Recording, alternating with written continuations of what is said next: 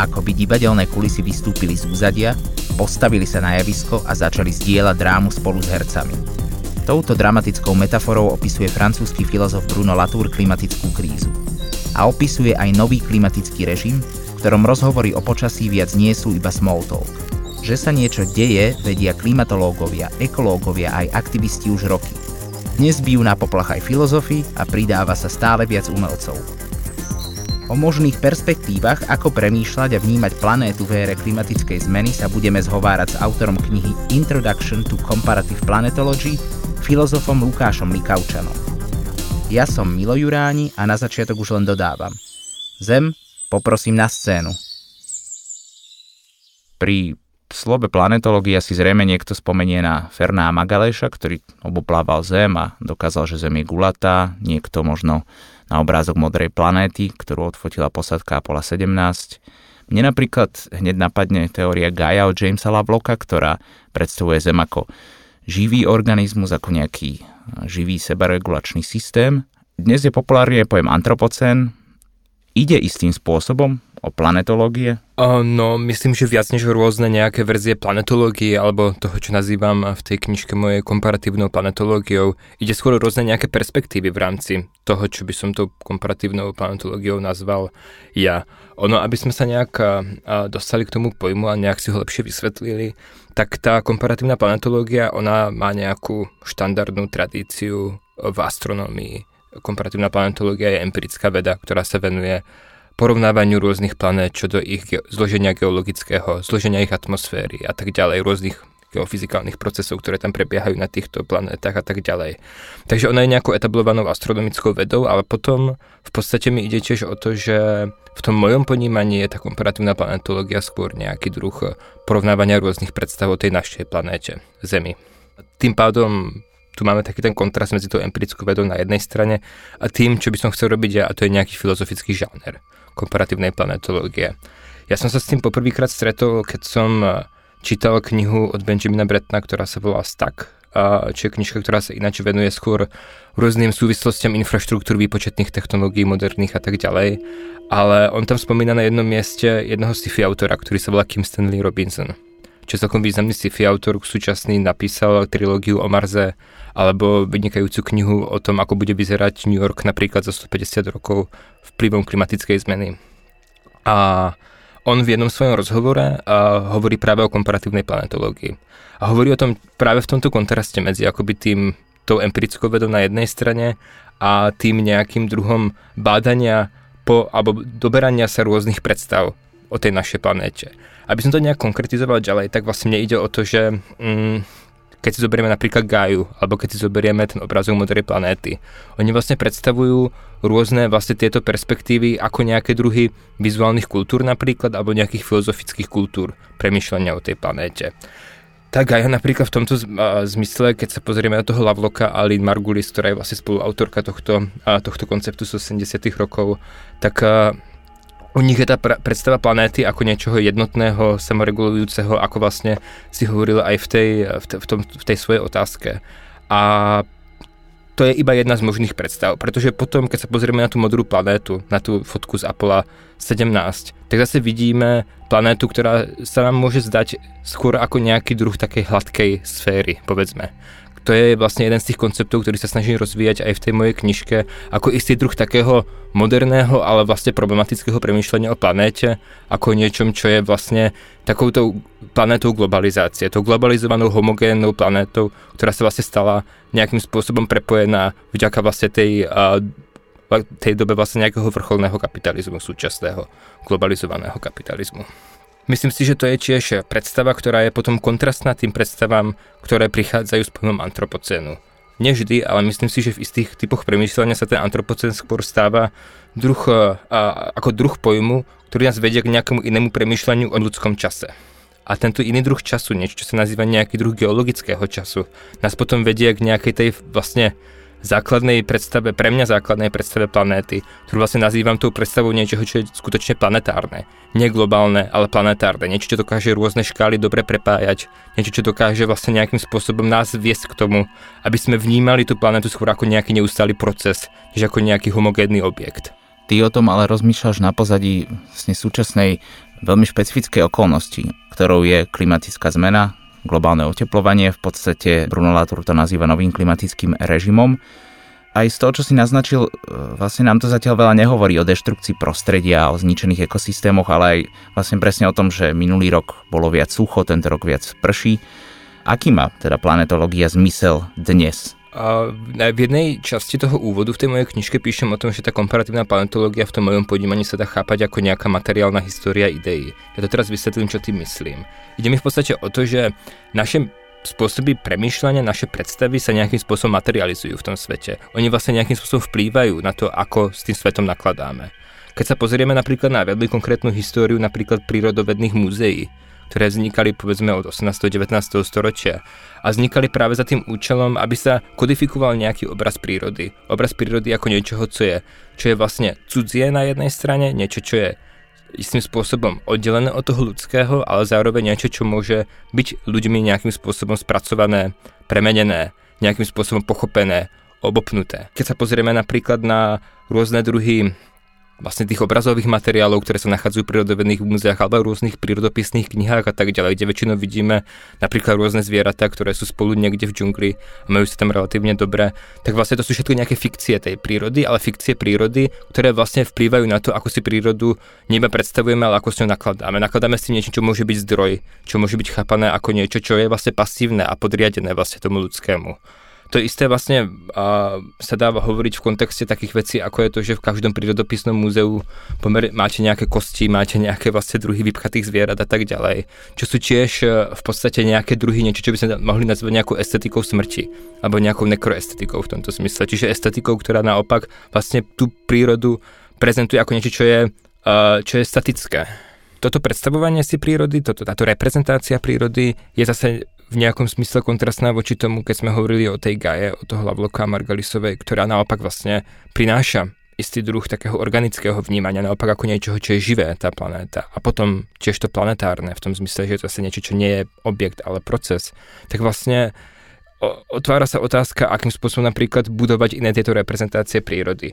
Ale skôr než na túto otázku odpoviem, tak sa dostanem k tej klimatickej kríze, pretože to, čo je podstatné práve, je to, že istý druh zobrazovania prírody je tiež vlastne zodpovedný za to, akým spôsobom, do akého vlastne, do akého vlastne veľkého problému sme sa s tou klimatickou krízou dostali. Akú má vlastne súvislosť toto zobrazovanie, ktorým sa západná spoločnosť povedzme viaže k prírode so samotnou klimatickou zmenou? Podľa mňa sa dá táto otázka dobre zodpovedať na, opäť napríklad keď sa vrátime k tým príkladom s tými prírodovednými múzeami, tak napríklad pôjdeme k niektorým iným druhom zobrazovania planéty, ktoré napríklad sa tiež niekedy nachádzajú v týchto kontextoch, ale nie vždy potom, pretože sa potom už reprodukuje v nejakej populárnej kultúre, ako je napríklad práve aj vlastne tá vizuálna kultúra, ktorá je spojená s tou modrou planétou, spojená vlastne tých prvých fotografií planéty, ktoré vznikali od toho konca 60. rokov ďalej, tak vlastne všetky tieto fotografie vznikali v nejakom kontexte, ktoré vlastne bolo si vedomé istých environmentálnych dopadov alebo istých environmentálnych problémov spojených práve s činnosťou vlastne moderných modernej spoločnosti spojených eh, s tým pomaly vrcholiacim systémom ekonomickým kapitalizmu. A myslím si, že tu bolo podstatné v týchto kultúrach bolo vlastne nejaké spojenie premýšľania vlastne environmentálnych problémov s kybernetikou, čo bolo dobre vidieť napríklad na a vlastne zakladateľovi jednoho katalógu alebo časopisu, ktorý fungoval iba niekoľko rokov, volal sa Wall Earth katalóg a vlastne jeho zakladateľ bol Stuart Brand, ktorý bol jeden z tých čelných predstaviteľov a nejakého tohto hnutia, ktoré vlastne spájajú ten environmentálny pohľad s kybernetikou a ktorý vlastne priamo volal potom, vlastne to bolo aj istý, isté moto jeho prvých verejných výstupov predtým, než eh, ten bol katalóg vznikol, tak sa práve pýtal a skrze také odznačky, ktoré distribuoval ľuďom, prečo vlastne sme ešte nevideli fotku celej planéty. Keď eh, sme mali vlastne k dispozícii už v tom čase technológie na to, aby tieto fotky mohli vznikať. No a myslím si, že a, tu je vlastne nejaký taký ten, uh, taký ten prvý moment, kedy sa tam dostáva do hry vlastne aj tá klimatická kríza. Pretože uh, sa začína ukazovať, že až pomocou technológií, ktoré nám ukazujú tú planetu ako celok, môžeme chápať problémy, ktoré sa týkajú tej planety ako celku. A vlastne to je ten asi prvý moment, v ktorom sa tá klimatická kríza takto dostáva, dostáva skrze tú vizuálnu kultúru do povedomia.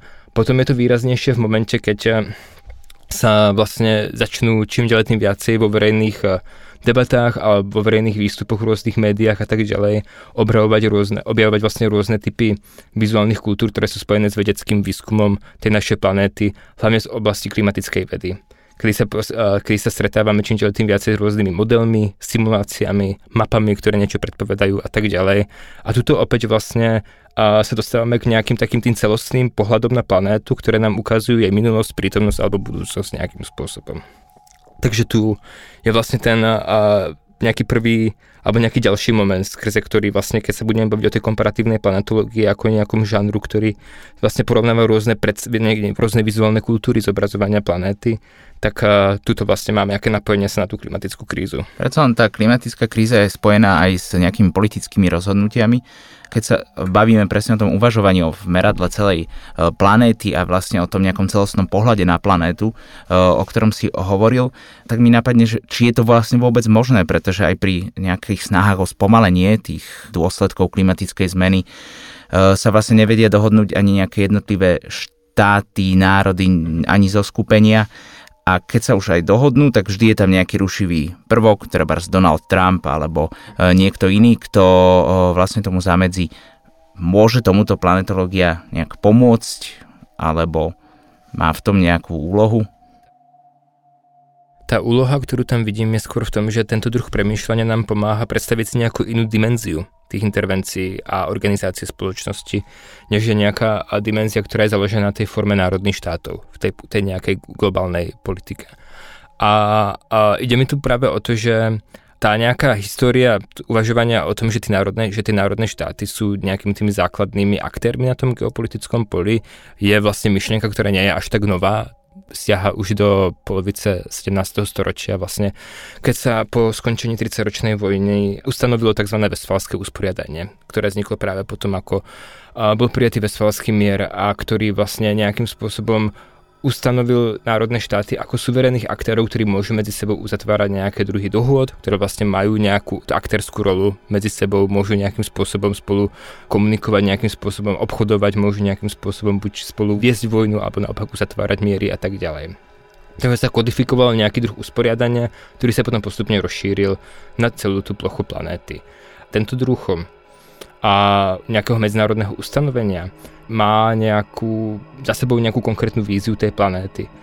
A ono to, ono dobré na to upozorňuje Karl Schmidt, ktorý je vlastne jeden právny teoretik, ktorý práve hovorí o tom, že tento moderný systém národných štátov je práve založený na tom, že si predstavuje tú planetu ako tú hladkú deliteľnú sféru.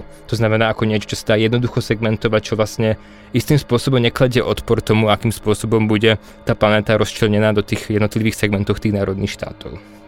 No a tento druh usporiadania je iba jeden z možných, pravda, že? A práve keď sa budeme baviť v kontexte komparatívnej planetológie, tak v momente, keď opustíme jednu predstavu planéty, tak opustíme aj jeden geopolitický režim. A môžeme si otvoriť vlastne cestu k iným geopolitickým režimom alebo k nejakým dimenziám tej geopolitiky, ktoré nie sú nutne zviazané s tými danými druhmi aktérov, ktoré dneska považujeme za tých základných aktérov ako tie národné štáty, ale môžu to byť iné druhy aktérov, alebo sa o rôzne druhy aktérov, medzi ktorými môžu byť národné štáty, ale budú tam aj iné druhy organizácií, uskupení, môžu to byť nadnárodné korporácie, môžu to byť infraštruktúry, môžu to byť mestá, môžu to byť komunity a tak ďalej. Tých spôsobov, ako uvažovať vlastne o týchto nejakých iných aktéroch je strašne veľa. Môžu to byť bioregióny napríklad.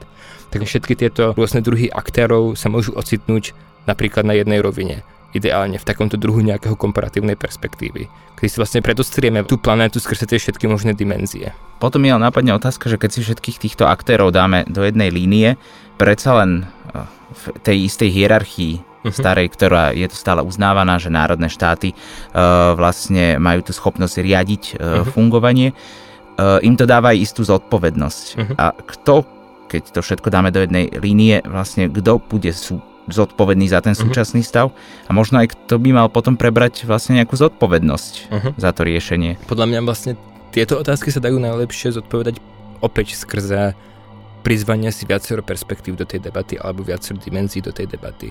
Pretože z hľadiska napríklad nejakej priamočiarej nápravy škôd, z hľadiska nejakého, mm, povedzme, nutnosti napríklad platiť nejaké druhy reparácií a tak ďalej, tak podľa mňa z hľadiska nejakých budúcich právnych konaní a ktoré sa budú týchto problémov týkať, tak eh, to budú z veľkej časti rôzne korporácie zodpovedné za ťažbu, spracovanie fosílnych palív a tak ďalej, alebo rôzne ďalšie takéto veľké firmy, ktoré budú tými aktérmi, ktoré budú primárne persekuované. Máme už nejaké precedenty, napríklad v Holandsku priatelia Zeme žalujú Shell, majú tam vlastne už niekoľko rokov žalobu, ktorá je spojená s ropnými haváriami v Nigérii a najnovšie tiež vlastne žalujú Shell tiež za klimatickú zmenu samotnú alebo za spolupodielanie sa na klimatickej zmene.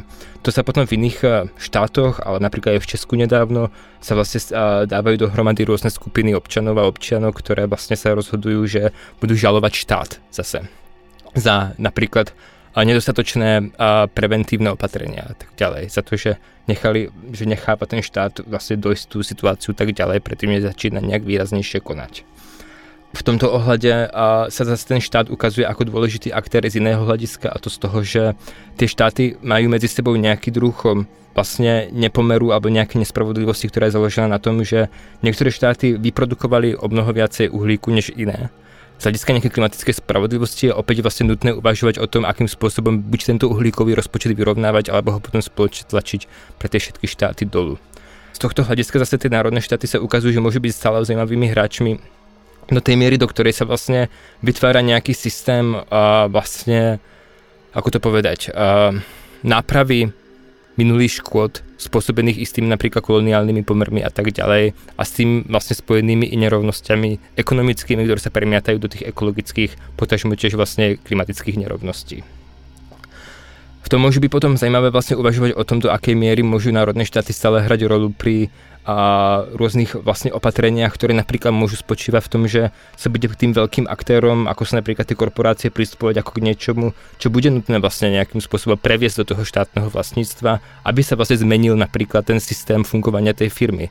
Aby napríklad vlastne firma ako napríklad Slovnaft alebo Shell prestala ten uhlík napríklad vypušťať a naopak ho vracať naspäť do zeme. To znamená, že do istej miery v jednej knižke, ktorú som nedávno čítal od eh, Holly Jean Buck, ktorá sa volá After Geoengineering, tak ona tam práve hovorí o tom, že je vlastne zaujímavé uvažovať o tých fosílnych, vlastne tých, tých korporáciách, ktoré sú zodpovedné za ťažbu fosílnych palív ako niečom, čo má dostatočnú infraštruktúru, dostatočne veľkej miere na to, aby dokázala vlastne to svoje know-how a tie technické vlastne možnosti, ktoré taková korporácia má, vlastne využiť na to, aby sa istým spôsobom vlastne obrátil ten tok toho uhlíka a začal sa z uhlík vrácať naspäť do zeme, napríklad skrze rôzne technológie pre zachytávanie uhlíka. Predsa teraz sme sa už bavili v, vlastne presne o takých tých nejakých aj možných reguláciách, aj e, to, čo vlastne ešte môžu priniesť jednak tie národné štáty, alebo aj o nejakej zodpovednosti korporácií, ktorá je vyvolaná nejakou skupinou občanov to stále, ale hovoríme o nejakých skupinách. Predsa len vlastne, keď sa povie slovo klimatická kríza, uh, je tu aj nejaké individuum, nejaký jednotlivec, ktorý taktiež nesie nejakú svoju zodpovednosť. Ja mám pocit, že vlastne odkedy, minimálne odkedy už uh, vlastne sa objavil onen uh, obrázok tej modrej planety, o ktorom už sme hovorili, tak vlastne bolo jasné, že aj Zem má istú kapacitu a že ľudstvo môže naraziť na jej limity. Konec koncov aj táto myšlienka sa objavila v dejinách viackrát ten súčasný veľmi liberálny pohľad na spoločnosť, ale vyslovene slovo regulácia desí. Myslím si, že aj práve ten dnešok je charakteristický tým, že nikto z nás nechce byť veľmi obmedzovaný, pretože za tým vidí hneď nejakú totalitu. Mohol by s tým nejaký tento alternatívny pohľad niečo urobiť? Myslím si, že čo sa týka nejakej zodpovednosti jednotlivcov, tak je dobré tiež o tom uvažovať v nejakom rozmere toho, že jednotlivec, ktorý žije na Slovensku, má iný druh zodpovednosti než človek, ktorý napríklad žije uh, povedzme v nejakej malej dedine v Indii alebo v Indonézii. Čo sa týka nejakej individuálnej zodpovednosti, tak tu tiež je nejaký druh nepomeru, ktorý spája s nejakým druhom privilégia, vlastne, ktoré je dobré si uvedomovať v kontexte tých moderných západných krajín, medzi ktoré v podstate Slovensko nejakým spôsobom tiež patrí. Ale keď sa vlastne posunie tie otázky regulácií, ktorá je vlastne v tomto veľmi zaujímavá, tak eh, je dobre si uvedomiť, že, a to je taká základná filozofická poučka, ktorú tu vlastne teraz opakujem, že vlastne existujú dva druhy slobody. Existuje sloboda od niečoho a sloboda pre niečo. To znamená, že na jednej strane je ten strach z regulácie spojený vlastne s privilegovaním tej slobody od niečoho. Že vlastne nemusíme sa niečoho účastniť, alebo že nemusíme byť k niečomu donútení. Hej? A potom je to sloboda pre niečo, ktorá je práve budovaná skrze to, že sa vlastne buduje nejaký druh kolektívneho konsenzu nad tým, čo je dobré a čo je zlé a vytvárajú sa nejaké opatrenia, ktoré naopak podporujú istý druh aktivít a istý druh aktivít naopak obmedzujú. Pretože obmedzenie niektorých druhov aktivít môže viesť k tomu, že sa zväčší ten priestor slobody pre všetkých vo výsledku. Ako napríklad v momente, kedy ja neviem, teraz si vymyslím príklad a máte v nejakom meste skladku. Tá skladka nejakým spôsobom ohrozuje, pretože tam napríklad nejaké toxické odpady a tak ďalej, ohrozuje tých obyvateľov miestnych, ale je tam jeden človek, ktorý tú skladku vlastní a má zdieť nejaký druh zisku, hej? Takže vlastne obmedzenie aktivity tohto človeka zvýši vlastne ten priestor kolektívnej slobody pre všetkých v tom meste. Pretože tí ľudia budú mať eh, napríklad menšiu pravdepodobnosť, že sa dožijú menej rokov kvôli tým toxínom, ktoré sú napríklad s tou skladkou nejakým spôsobom spojené. Toto je nejaký druh základného premýšľania o tom. A ja si ten spôsob premýšľania snažím troška previesť do iných pojmov. V niektorých ohľadoch môjho myslenia zaujíma pojem limitu. Do toho vlastne, že či je limit niečo, čo skutočne deštruktívne pre nejaký druh slobody a naopak môže mať nejaký konštruktívny aspekt v budovaní nejakého nového priestoru slobody, povedzme. Pretože keď sa bavíme o tej nosnej kapacite napríklad, ktorá je nejakým daným limitom planetárnym, tak tento planetárny limit nemusí byť nutne niečo, čo nás obmedzuje, ale naopak niečo, čo nám vlastne vytvára priestor pre nejaký druh kreatívneho jednania, ktorý môže viesť práve k nejakým reorganizáciám tej spoločnosti mimo rámec vlastne tých súčasných nastavení. Takže pre mňa ten limit v tomto môže byť naopak, eh, ako to povedať, vlastne produktívny aspekt, povedzme tak. Myslím si, že tento druh premýšľania sa tiež eh, musí dostať do súvislosti s premýšľaním o vlastne našej individuálnej schopnosti jednať. A toho, čo do akej miery vlastne my máme v skutočnosti pod eh, kontrolou to, čo robíme ako jednotlivci a do akej miery naopak to, čo robíme je vlastne pred nastavené alebo podmienené práve tým prostredím, v ktorom sa nachádzame. Pretože to, ako vlastne tvoríme to prostredie, vplýva na to vlastne, aký je ten náš manevrovací priestor.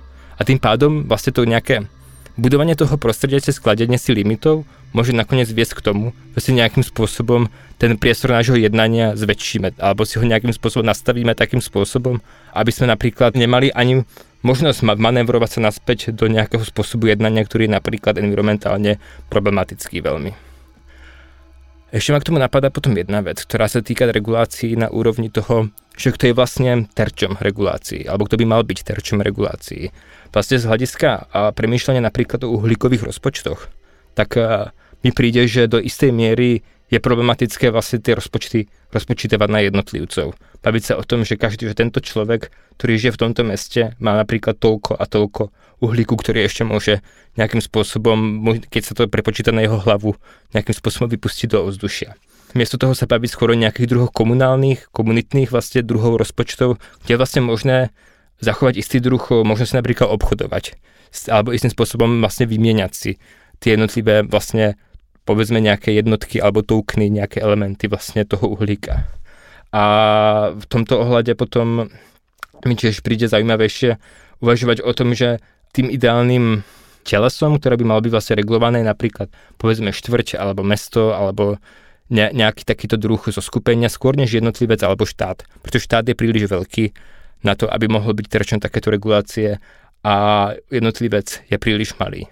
V tom vašom vnímaní planetológie zohrávajú veľkú úlohu aj infraštruktúry, či už sú to vlastne dopravné siete, cyklotrasy, digitálne siete, cloudy a podobne. Čo nám dokážu tieto povedať o možno aj o súčasnej situácii, o globálnom oteplovaní a taktiež vlastne ako nám tie pomáhajú e, pri riešení súčasných kríz. Keď sa povie infraštruktúra, tak uh, ono je to na jednej strane celkom vágný pojem, ale vlastne to mi príde celkom dobre vyhovujúci pre niektoré účely môjho premýšľania, pretože práve v tej vágnosti vlastne tento pojem umožňuje práve priniesť dohromady alebo nejakým spôsobom nahliadať na rôznych aktérov, ktorí sú nesmerateľní, ako naopak na zájomne nejakým spôsobom kompatibilných.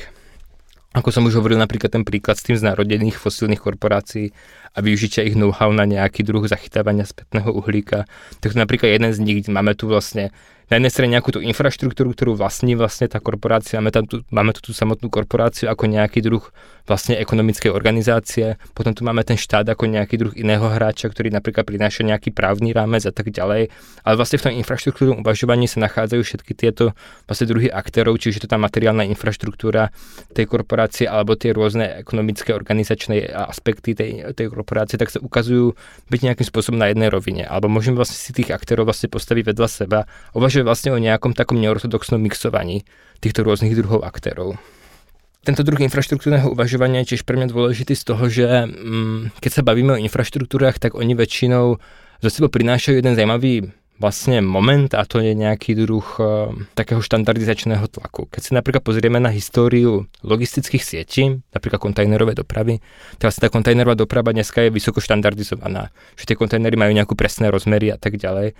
Vďaka tomu, že majú nejaký štandardný rozmer, tak môžu byť prepravené kamkoľvek na svete. Môžu, e, sú tam mám, sú nejakým spôsobom dané tiež rozmery lodí a toho vlastne rozmery napríklad tých žeriavov, ktoré potom prenášajú tie kontajnery a tak ďalej. Vozítok, ktoré potom, na, na ktoré sa potom tie kontajnery dávajú, kamionov, ktoré potom tie kontajnery prevážajú, alebo nejakých druhov vagónov železničných a tak ďalej. Takže tento druh štandardizácie vlastne istým spôsobom umožňuje zrýchlovať alebo nejakým spôsobom facilitovať nejaký tok.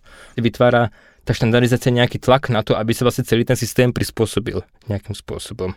A tento druh štandardizačného tlaku mi príde zaujímavý tiež e, z hľadiska práve uvažovania o klimatickej kríze, pretože pri rôznych intervenciách je možno dôležitejšie než to, čo si ľudia myslia o, tých, o tom, čo robia, tak je dôležitejšie, čo ľudia v skutočnosti robia.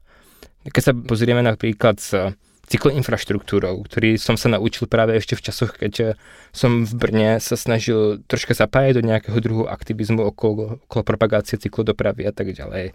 Tak eh, jeden z argumentov, ktoré sme používali najčastejšie, bol ten, že v momente, keď sa objaví funkčná cykloinfraštruktúra v tom meste, tak ľudia začnú ten druh dopravy používať. Veď skôr než čaká na to, až sa ľudia vlastne nejakým spôsobom rozhodnú, že masívne nasadnú na bicykle, tak je lepšie vlastne ísť popredu a vlastne vytvoriť tie podmienky, v ktorých potom bude jednoduchšie na ten bicykel nasadnúť. To je tiež nejaký príklad toho, ako funguje nejaký druh infraštruktúrneho tlaku. Že keď tu existuje aj tá infraštruktúra, tak bude potom jednoduchšie bude potom jednoduchšie ju začať nejakým spôsobom používať a jednoduchšie zmeniť nejaký druh správania. Možno ešte predtým, než ten človek si povie, že je super jazdiť na bicykli, tak to bude proste robiť iba preto, že má tú možnosť. A, ne, a vlastne tá reflexia, ktorá by bola nejakým spôsobom vedomá alebo znútornená, príde až potom. To je to samé napríklad aj v príkladoch s recykláciou, o tom, že ľudia skôr, skôr budú recyklovať, keď bude existovať tá infraštruktúra na to, aby tá recyklácia bola možná, napríklad aby boli všade, uh, kde je to možné, koše na bioodpad a tak ďalej. Skôr než že ľudia v dostatočnom množstve začnú kompostovať a potom sa nejakým spôsobom uh, to kompostovanie začne regulovať alebo nejakým spôsobom organizovať na tej meskej alebo štátnej úrovni napríklad, tak je lepšie vlastne najprv vytvoriť tú infraštruktúru a potom tí ľudia to začnú robiť možno aj bez toho, aby na to mali dostatočnú motiváciu znútornenú. Čo ale potom možno s miestami, kde vlastne nie je ani taká základná mm. infraštruktúra. Mm. Akým spôsobom vlastne pri tom uvažovaní, ktoré hovorí o nejakej regulácii, o, o nutnosti vlastne mm-hmm. spomaliť mm-hmm. Uh, ten rast, tak premýšľať nad tým, ako ho vlastne niekde zrýchlovať, pretože ako ste naznačili už aj skôr, tak predsa len tie váhy toho, kto je mhm. ako zodpovedný, uh-huh. sú rôzne a rovnako aj váhy toho, kto je ako povedzme rozvinutý. Príde mi, že keď sa bavíme vlastne o nejakých častiach sveta, ktoré nemajú napríklad dostatočne rozvinuté niektoré tie základné infraštruktúry, tak naopak tu sa ukazuje, že mm, možno, že to sú práve tie oblasti, v ktorých by tie novšie infraštruktúry alebo tie rôzne druhy intervencií, ktoré by vytvárali nejaké technologické opatrenia, ktoré by spolu pomáhali napomáhali zmierňovaniu klimatickej krízy, tak to, to sú práve tie miesta, ktoré potrebujú najviac tento druh nejakej inovácie v tomto zmysle.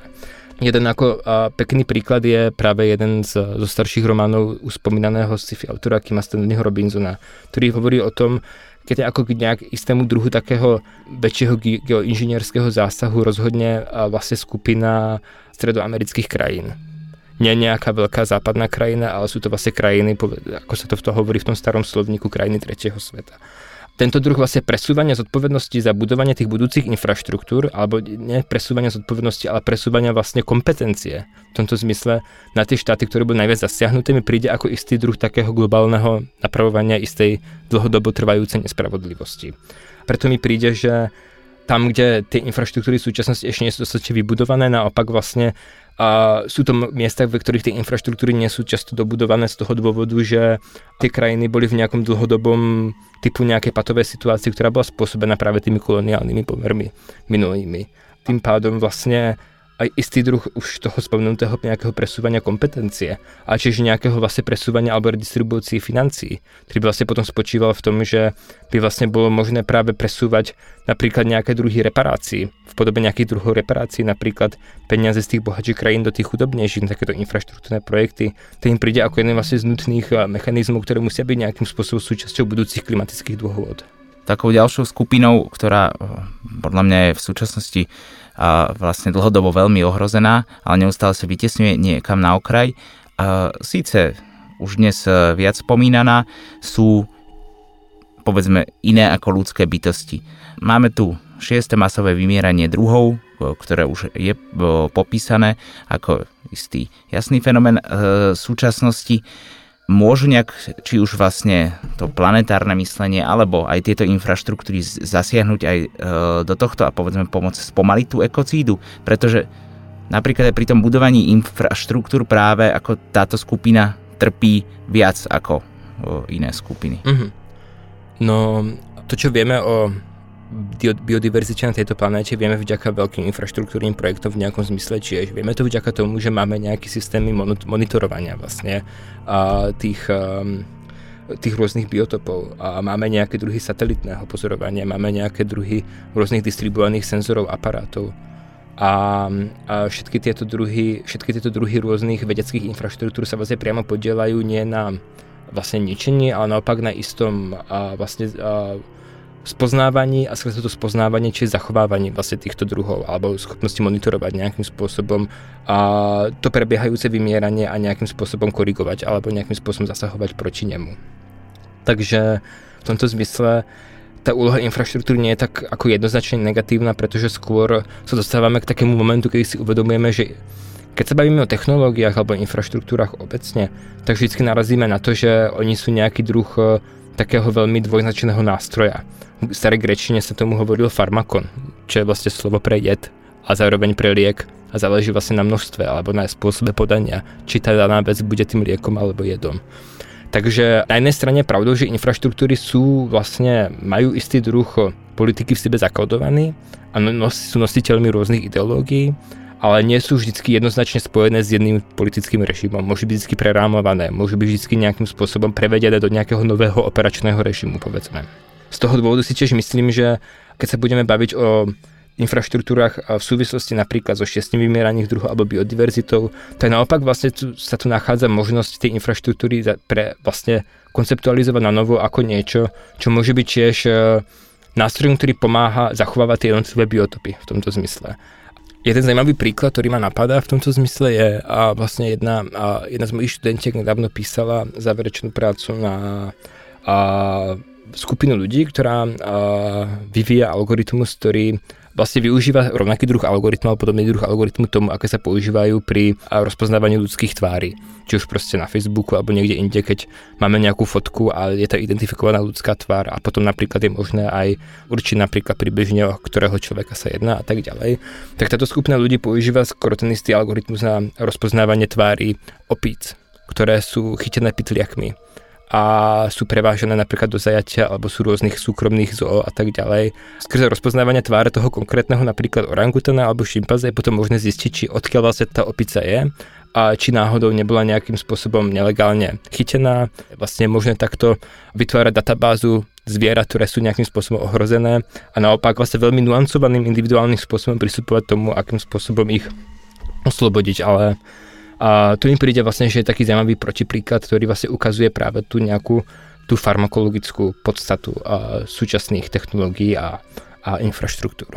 Predsa aj tento náš podcast sa venuje vlastne environmentálnemu mysleniu a e, umeniu a ty si už naznačil mnohé tie obrazy, ktoré možno sa netýkajú iba vizuálnej kultúry, ale vôbec sa týkajú akoby tej súčasnosti klimatickej krízy, ale vedľa aj tých, ktoré si spomenul, je mnoho ďalších, ktoré možno ty považuješ pre najdôležitejšie vlastne v tom súčasnom stave a pre riešenie súčasnej krízy? Z, z jedným z mojich kolegov s postupnými, ktorý sa volá Paul Polheininger, som nedávno uh, dokončil článok, ktorý sa práve snaží pozrieť na nejaké druhy vizuálnych kultúr, ktoré by neboli založené ani na tej klasickej reprezentácii, vo zmysle napríklad fotografií, obrazov a tak ďalej, ani na nejakých druhoch počítačových obrazov, ale na niečom, čomu sa snažíme hovoriť diagramy alebo nebo zmysle diagramov, ako to poznáme napríklad z nejakých grafov alebo nejakých di- vývojových diagramov a tak ďalej, ale diagramy ako niečo, čo je skôr spojené s nejakým druhom indexikality.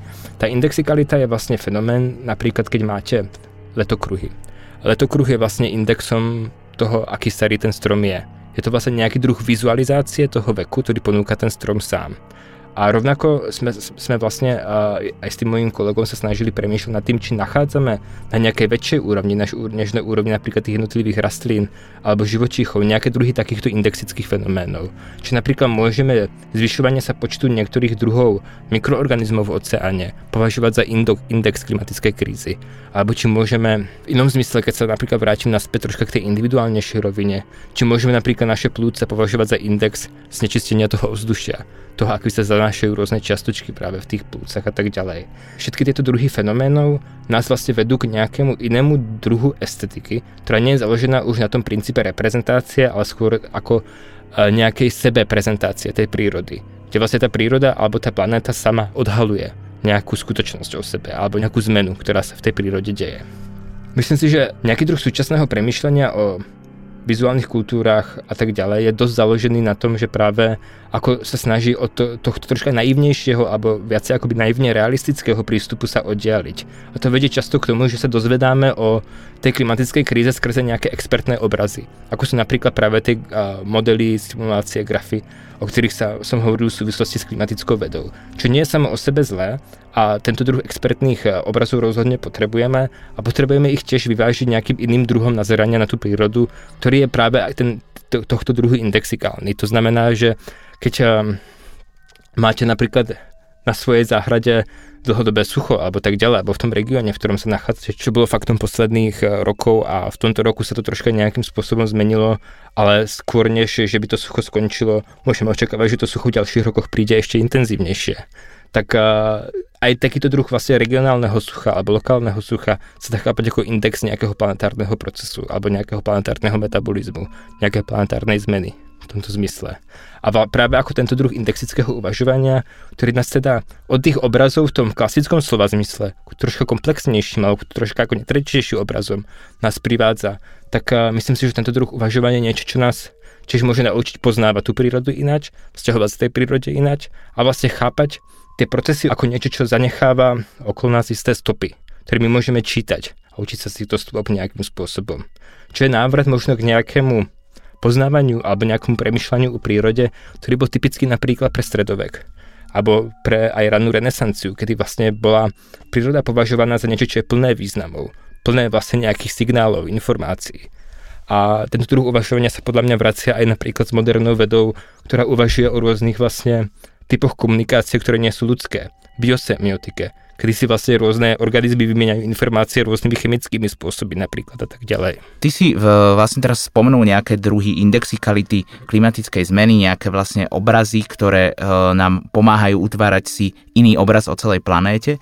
To sú opäť vlastne nejaké vizuálne možno e, reprezentácie, možno dokonca vlastne e, prezentácie.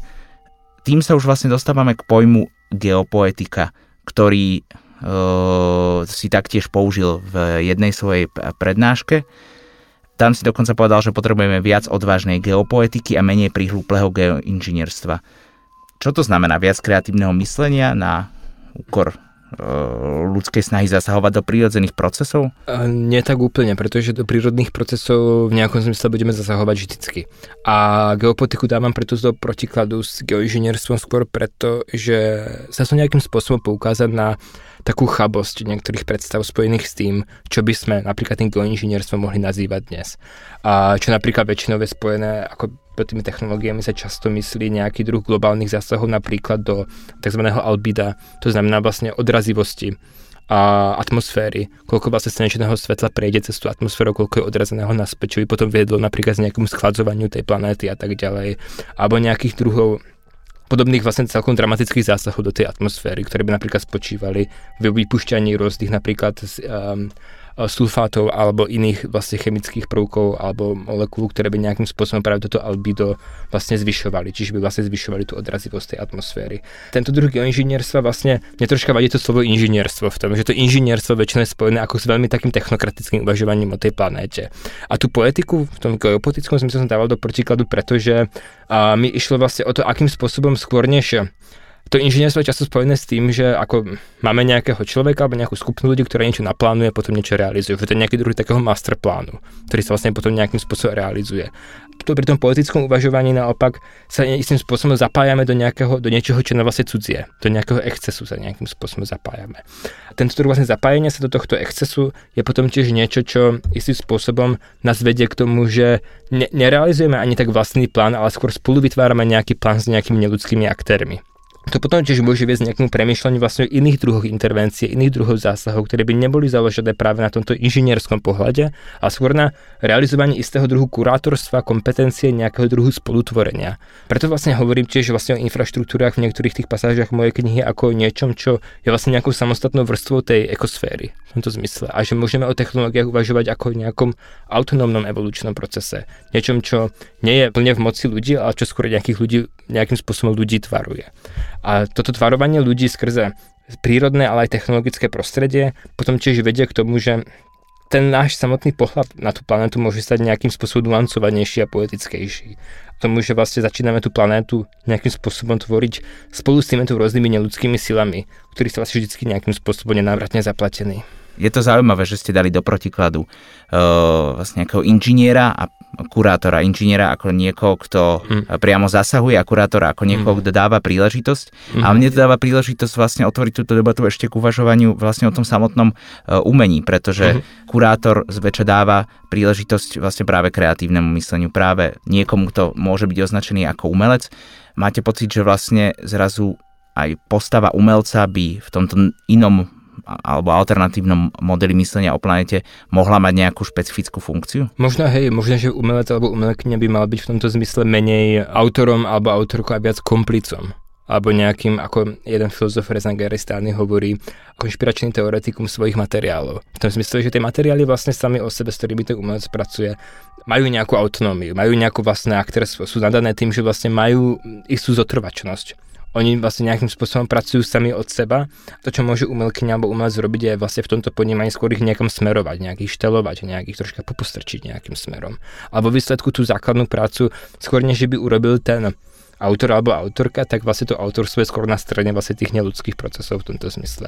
Tu ide o nejaký druh také perspektiválnej rotácie, kde je vlastne nejaká podstata toho kreatívneho procesu alebo tak. Že oveľa viac je taká roztrieštená, distribuovaná, nekoncentrovaná do nejakého heroického jednotlivca, ktorý robí ten kreatívny, geniálny akt, ktorý sa potom pretaví do nejakého diela.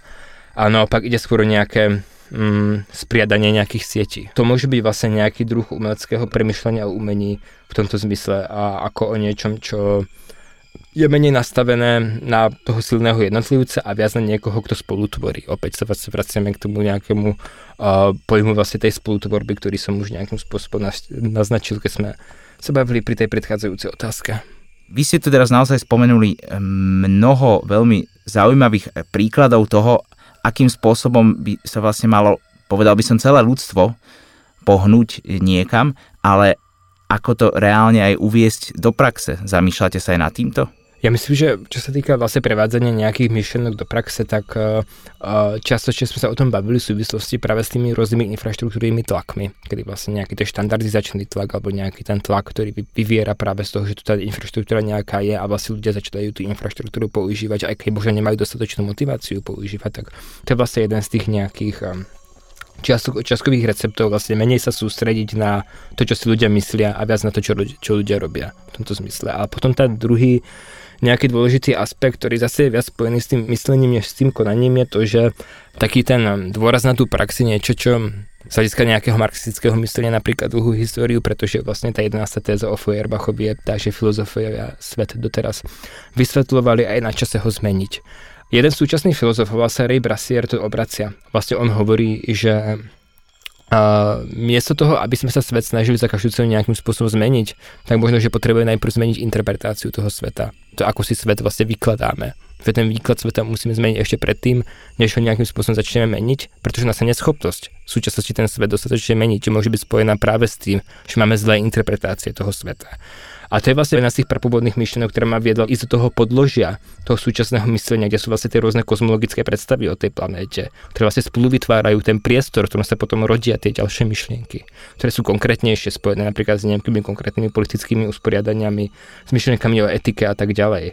Myslím si, že to uvádzanie do praxe nie je nejakým spôsobom jasne spojené s tou predstavivosťou, ale že tá predstavivosť tvorí nejaké podhubie že to je nejaký druh takého kozmického pozadia, povedzme, na ktorom sa potom tá prax nejakým spôsobom rodí. Nie je to tak, že niekto má nejakú predstavu o tom, čo je dobré a hneď to dobro tiež robí nejakým spôsobom. Pretože ten pre, tá prevodová páka nie je nejakým spôsobom jasná, alebo tá prevodová páka nie je jedna a ten prevod je vlastne strašne zložitý v tomto zmysle. A ľudia, ktorí napríklad sa venujú etike, tak často uvádzajú príklad o tom, že jedni z ľudí, ktorí najviac kradnú knihy v knižniciach sú práve ľudia, ktorí, sa, ktorí študujú alebo vyučujú etiku. To je ako jeden z mnohých, mnohých paradoxov, ktoré môžeme v súvislosti s tým, aký je vlastne rozpor medzi tým myslením a konaním uviesť. A tento je vlastne ešte taký docela nevinný. Ale potom ten veľký rozpor medzi myslením a konaním, ktorý tu v súčasnosti máme, je potom pravda, že ten, že my vieme veľmi dobre, čo sa deje s tou planétou a aj tak vlastne nie sme schopní nejakým spôsobom prísť nejakým druhom praktického jednania. Príde mi, že to, čo vlastne naopak v tomto zmysle potrebujeme v súčasnosti, nie je ani tak viacej konania, ale viacej myslenia, ktoré by nás viedlo práve k tomu budovaniu toho iného kozmického pozadia, v ktorom potom to myslenie bude istým spôsobom viesť k tomu, že isté jednanie bude pre nás automatické a možno, že nebudeme mať ani dostatočnú tú motiváciu na to niečo robiť a budeme to robiť, pretože nám to príde úplne prirodzené to robiť. Náš podcast sa volá Zem na scéne. Ak by som pokračoval v tejto metafore, pre vás je práve tá planéta hlavný protagonista, čo si myslíte o jej budúcnosti na vesmírnom javisku? Bude to happy end? Pretože si myslím, že vo výsledku a tá ľudská história je vlastne nejaký veľmi malý interval v tej planetárnej histórii. A podľa mňa je vlastne dôležité uvažovať alebo plánovať do istej miery a si nejakým spôsobom ten svoj vlastný koniec. Alebo keď nie ten vlastný koniec, tak aspoň nejaký druh dôchodku ľudstva. V tom zmysle, že plánovanie do ďalekej budúcnosti môže pomôcť tiež zmeniť tú predstavu o tom, ako organizujeme tú našu spoločnosť súčasnosti vidieť vlastne do ďalekej budúcnosti nám môže pomáhať budovať vlastne istým spôsobom aj tie infraštruktúry alebo aj tie spôsoby, ktorými vlastne žijeme a ktorými bývame na tejto planéte nejakým iným spôsobom. Spôsobom, ktorý nebude založený na nejaké dočasnosti, na nejakej rýchlosti, na nejaké preferencii nejakého okamžitého konzumerstva, ale skôr vlastne k preferencii istej udržateľnosti, dlhodobosti, stálosti, pevnosti. To sú podľa mňa hodnoty, ktoré by istým spôsobom mohli byť spojené práve s týmto uvažovaním do tej ďalekej budúcnosti k vyhnutiu ľudstva, alebo čiž vlastne ku konci planéty, ktorý za 5 miliard rokov nastane tak ako tak. Takže vlastne si myslím, že ten happy end možno bude skôr z toho hľadiska, že tá budúcnosť planéty môže byť nejakým spôsobom aj po tej planéte. Že po tej planéte príde, alebo tá hmota sa zmení v niečo iné a vlastne nejakým spôsobom bude ten vesmír pokračovať aj bez Zeme. Nejaká stopa tej Zeme snať v tom veľkom vesmíre bude zachovaná. O novom pohľade na planétu Zem a na naše úlohy na nej sme sa rozprávali s filozofom Lukášom Likavčanom. Ja som Milo Juráni a vy ste počúvali podcast Zem na scéne. Podcasty Uhlu 92 z verejných zdrojov podporil hlavný partner Fond na podporu umenia.